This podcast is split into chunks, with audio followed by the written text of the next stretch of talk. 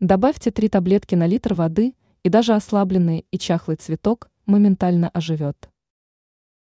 Благодаря этой копеечной подкормке вашими комнатными цветами будут все любоваться и спрашивать, как вырастить такие же.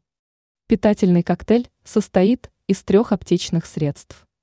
Благодаря ему оживают даже ослабленные и чахлые растения. Разводятся эти таблетки вместе в литре воды комнатной температуры. Этим раствором нужно полить комнатные цветы под корень.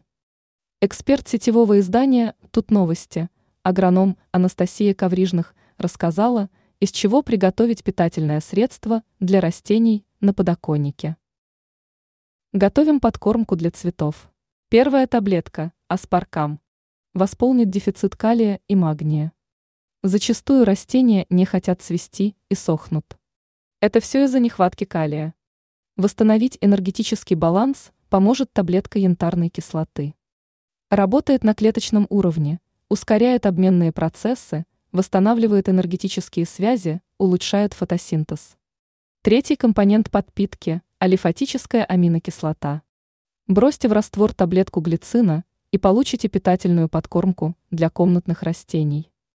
Поливайте цветы таким раствором раз в две недели.